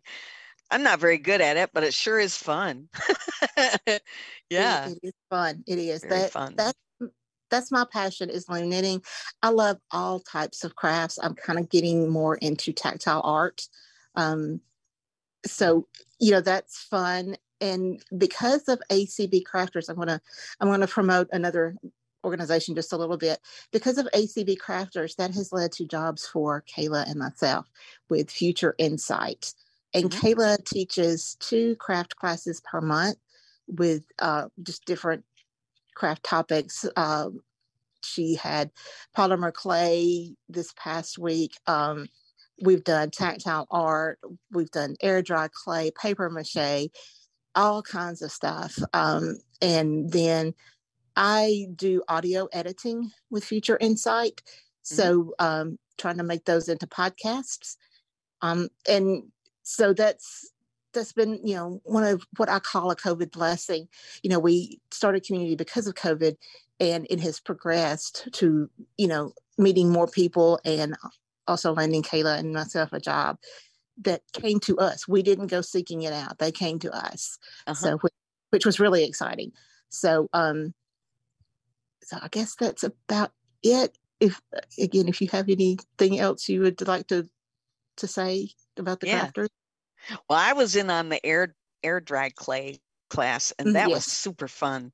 Yeah, I uh, went up to visit a friend of mine and so there were three of us that were together and we all were involved in the class that day and we had a blast yeah, yeah i could tell i could tell because i was on the guys and yeah and we try to make make it fun and you know if we don't know how to do a craft we kayla especially she will go out and research it and research it and research it and figure out a way to make it accessible. Um, she, it's one I'm working on now, editing um, with Future Insight. She just did a call on DIY craft supplies or craft materials. Mm-hmm. And wow. that's really fun. And just listening to it, you know, I get tons of ideas. So you may not know how to do something, but you know, just you'll come to the classes and you might get interested in it or even get an idea of how to you know incorporate that in some of your other crafts. Yeah. So, yeah and I, I i did two classes uh, macrame classes um mm-hmm. we made uh just a, a regular bracelet the first time and then the second time we did abacus bracelets which that's mm-hmm. right up my alley so. Yeah. Yeah I mean, really you always fun. need a, an abacus, you know, around for yeah. anything. Yeah. So I know you love your abacus. So but, I do. Yes, I do. You well, know, even, all right. Yeah. Okay. Go ahead. Yeah. Even if we've taught something before and you want to learn it, just you know, let us know. We can always re- either reteach the project or come up with something new. Um, you know, we're we're open to anything, and if we don't know how to do it, we will either try to find somebody who knows how to do it and make it accessible, or we will at least attempt to learn how to do it and make it accessible. Sometimes it's not always successful, and we just say we just cannot do that right now. And it's not that you know we cannot do that and end of sentence it's we can't do it right now. And mm-hmm. we we try to work on it as best we can and you know kayla and i shoot ideas off each other a lot so. Yeah but we would love to have anybody in you know even if you say you can't craft yes you can if you can string beads onto wire or shoelace you can craft so, would, so, but thanks lucy for having me on today i appreciate it Oh, thank you, Courtney. And you guys do a great job of coming up with stuff. I love it. That's great. Thank you. All right. So, another category of calls that we have, uh, well, I guess I want to call it food and cooking. so, so Sheila does one of those calls. So, I just wanted Sheila to talk briefly about some of those calls that we have. Well, you just missed having Courtney because she she happens to do a cooking with Courtney. Um, but yes, my call started on March 27th of 2020. So we have been doing that call for over three years, right after we were one of the first calls that ever started. Yeah. And um, we've had 71 calls. Our 72nd is this week. We meet wow. every second and fourth Wednesday evening at seven. And we share different recipes with a different topic each each call. Um, this week is Memorial Day. We've done everything from appetizers to desserts to gifts for the holidays to um, five or less ingredients to microwave to sheet pan to no bake to you name it, we've done it. And um, it has just been so much fun and to just i mean i've got a group of people that i send the document to every time we have a call and there's 110 people on that wow. group. Oh my so gosh. that's how many people we have reached out to over these past three years and it's wow. wonderful. Yeah. um, and we give tips for cooking you know if somebody says wait to make sour milk you add a little bit of vinegar or whatever. It, it just you know we we answer questions as well as give the recipe so mm-hmm. it's been so much fun and then of course you've got herbie's cooking um, every Tuesday morning at 10 o'clock Eastern. And he and Tori actually do cook, or they have somebody on there that cooks. I know Belle's been on there before. I, have you been on it? I I have not. So nah, nah. and then Courtney does a cooking call where she will pick one item like like Herbie does, and she will make it on the call while everybody's listening to her making it. So, but my call is not. We don't cook. We just. I mean, I do cook, and I cook a lot of these recipes that we've shared. Yeah, But, yeah. You know, we You cook just. after the call. I cook after the call. That's right. yeah. So it's been so much fun, and like I said, we've we've been able to reach out to several people and um, gotten some really unique ideas for recipes. So I'm. Oh, I've been- absolutely. I've got all those documents. I love them. Yeah, in fact, I had somebody reach out to me the other day that wants more of the documents, and just- yeah, it, it just keeps growing. So Yeah, yeah. but yeah, it's been a lot of fun, and you know, I don't know how much longer it'll go on. I guess it'll go on as long as I've got people that want to come, but um, you know, it, it, it is fun. So then the opposite Wednesdays of your recipe swap call, there is a call called call call It's call electric. call It's call. electric. It's electric. Yeah. and that's not the dance, but yeah, Jeannie Johnson does a great job with that. She talks about all kitchen appliances, small appliances, big appliances, you name it. She talks about it and she's done her research. She knows answers to what's the most accessible air fryer to Instapot to uh, bullet to you name it. She she knows her appliances. I think she's got 10 of each. yeah, yeah. I don't know how she has room for all of them I don't either. She's got to have a big house. but she does know her appliances. They u- they don't do they don't cook on that call. They just talk about how to use the devices and which ones are accessible and which ones are good and Mhm. which one she doesn't recommend and which one she does. And so yeah, the opposite week of my call is hers, and it's a really good call. I go when I can. Yeah. All right. Well, thanks, Sheila, for that. Yeah. Um, so um, we have so many other different kinds of calls that we do on community. We have uh, technology calls. We have one called uh, the basic iPhone class, and that meets uh, well, Every other Saturday. yeah, but which ones? Um, It was just last night. it was just last night. So It would be uh, the first and third.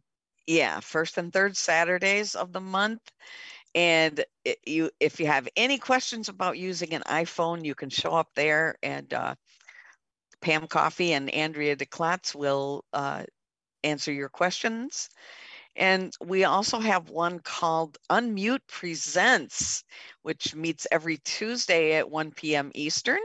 And marty sobo and and michael babcock uh, run that call and you can ask questions about anything technological and they will help you out. They're both they're great and um, they started a podcast feed from that call called unmute presents. So um, i do a call once a month on that on that podcast feed which is lots of fun all things alexa and uh, so yeah and then we have um, a call called uh, BlindShell Classic 2 101. And I think Diane, is Diane Harms the facilitator for that Uh, one? Diane, um, oh gosh, I'm Duchard. blanking on the last, Duchard, there Is it go. Dusha? Okay, sorry, I couldn't remember which one. oh, there's so many Dianes. Okay, Diane Ducharme, yeah. And that meets um, every Monday, I believe, right? mhm. At 1 Yep. p.m. Mhm. And that's all about the BlindShell Classic phone, which is very cool as an alternative to a smart device phone. And we have a couple of Mac classes, uh, Apple Bites. Uh, when does that one meet? I think it's on Tuesdays, every other Tuesday or something. Every other Tuesday, yeah, at, at uh, 8 p.m., I think, right, Belle? Yep. Yeah, I wish I could have invited every facilitator on here to talk about their calls, but I we just didn't have time. Um, and also, let's talk Mac, which is uh, Thursdays at 5 p.m. Right? Mm-hmm. Mm-hmm. Yep. Okay. And then we are so blessed to have Vispero um, come in and do a call for us once a week on Thursdays at 3 p.m. Eastern. And they talk all about JAWS and the different ways you can use, use JAWS. And my goodness, I'll tell you, JAWS is getting more and more complicated all the time. But but more and more able to be used by different programs, which is very, very cool. Um, and we also have main menu live, which this that's where we got the interview with Be My Eyes from, and they meet once a month, uh, Wednesdays at 8 p.m. And that's sponsored by the Information Access Committee, and uh, they have different topics that they talk about and bring in speakers on different uh, aspects of technology. Gosh, um, we have health and wellness calls, and we have lots of exercise calls that are sponsored by our Get Up and Get Moving campaign. And Leslie Spoon teaches a call every day of the week, Monday through Friday. Uh, let's see, Mondays is a yoga class from at starting at 4 p.m. Eastern. Mondays and uh, Mondays is uh, uh, chair, our, mm, Easy what is chair it? yoga. Easy chair yoga. I wanted to say armchair yoga. No, easy chair yoga. And Wednesdays is a yoga with the resistance ball.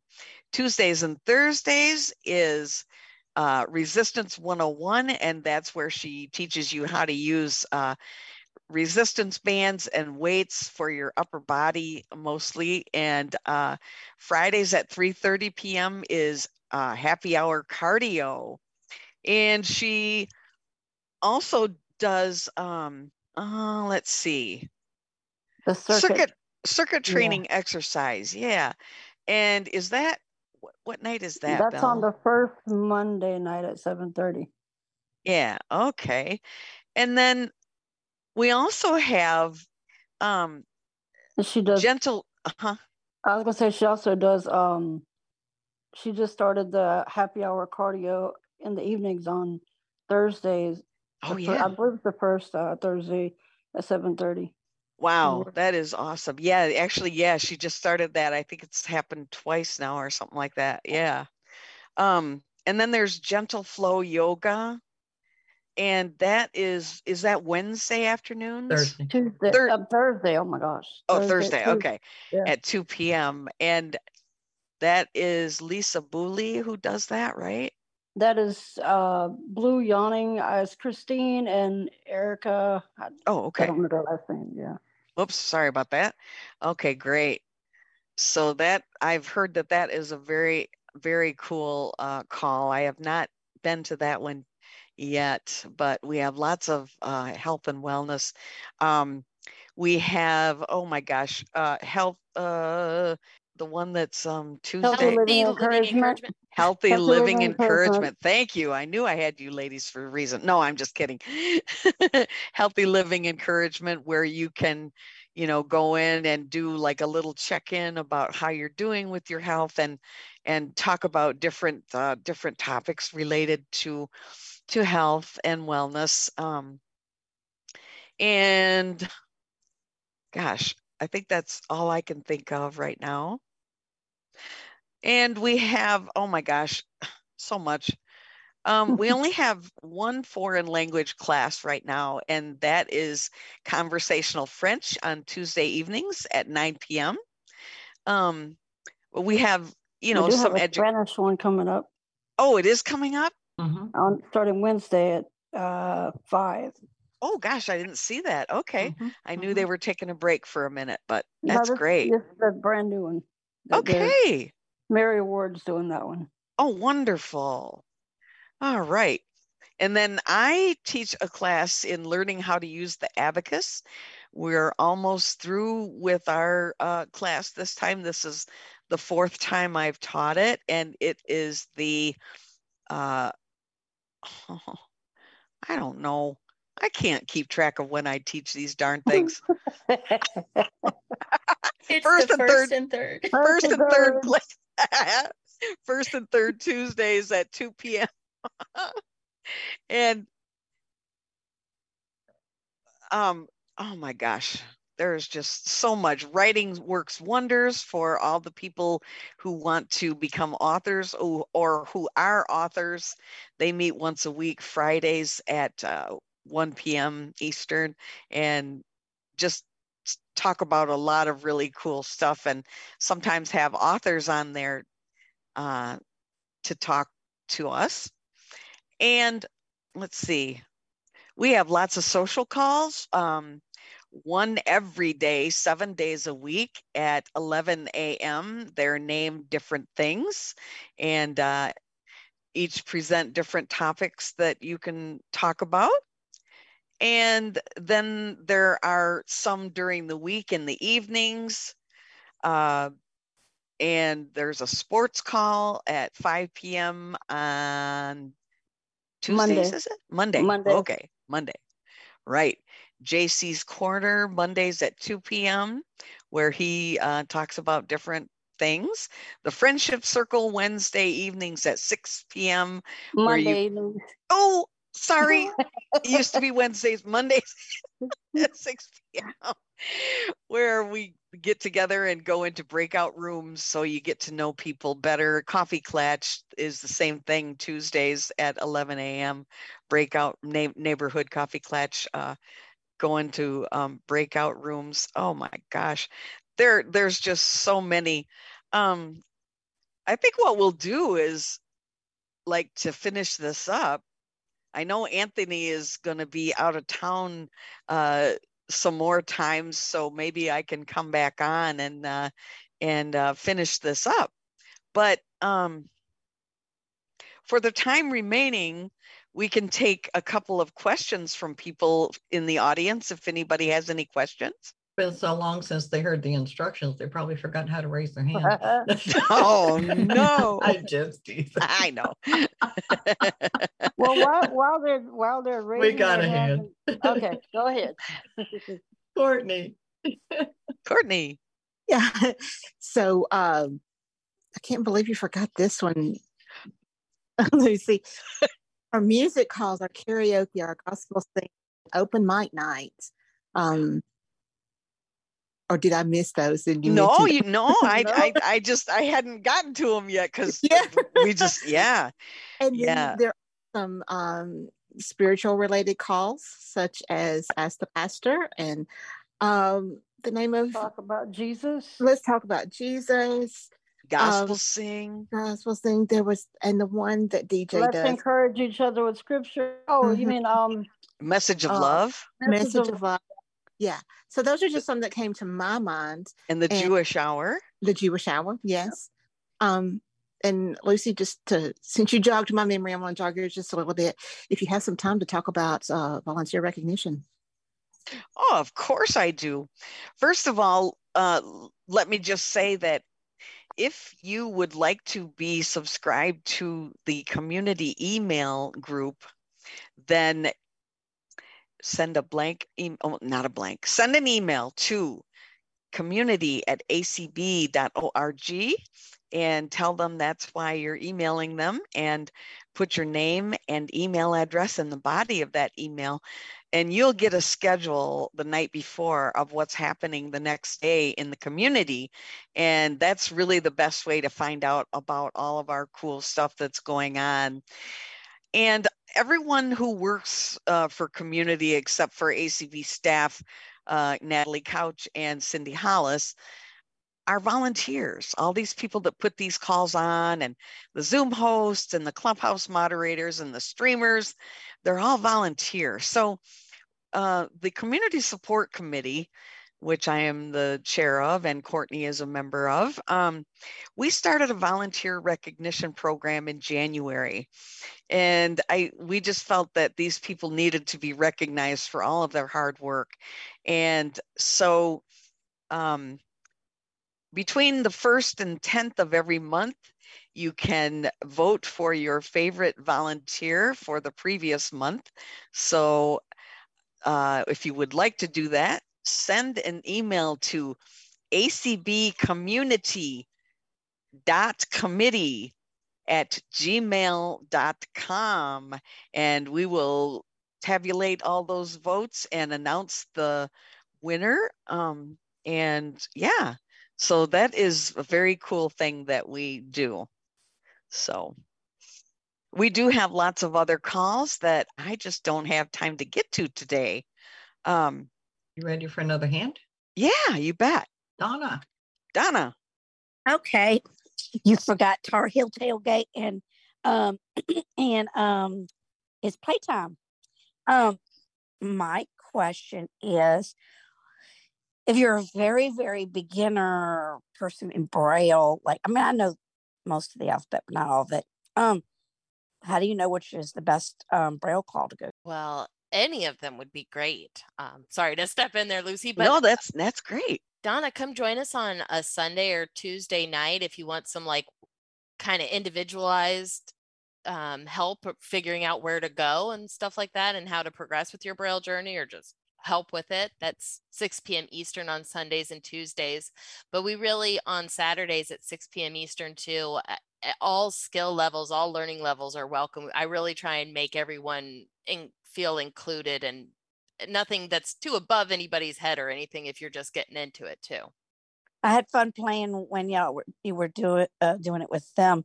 I was sitting here yelling out what I did know. I think I only missed one. I was uh, of, of one of them. And I was so proud of myself.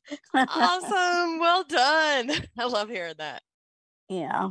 Um, and also, um, if you, let's see if you could put out there um, somewhere different places to get an abacus. Well, um, join my call and I'll tell you.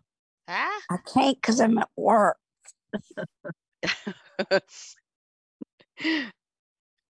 All right. Well, another hand. Okay.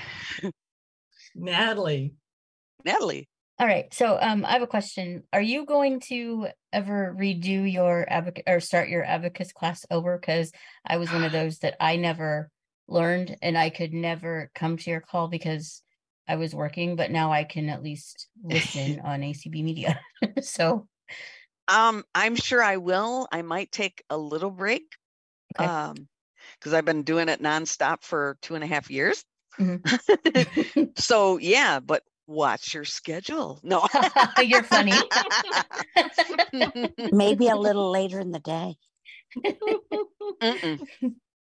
no, I really can't do that. Um, uh, not on Tuesdays later in the day. No.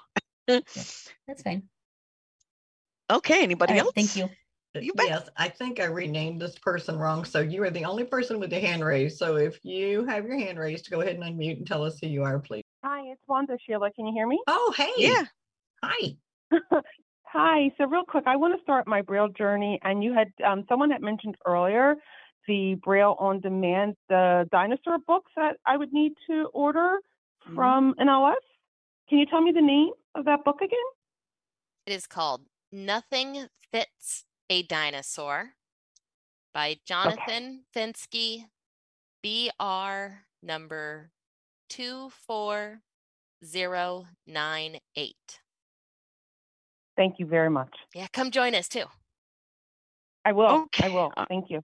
All right. Miss Lucy, we are out of time. Yes, we are. Yes, we are. This has been lots of fun. And um, I I appreciate Anthony asking me to do this, and uh, so yeah, I um, I'm sure I will. You know, I will be more than more than happy to fill in whenever you know whenever he goes out of town so thank you everyone for coming thank you Belle for being on with me uh bryn thank you so much sheila thank you jane everybody in Clubhouse. Oh my goodness. Yeah, this has been great.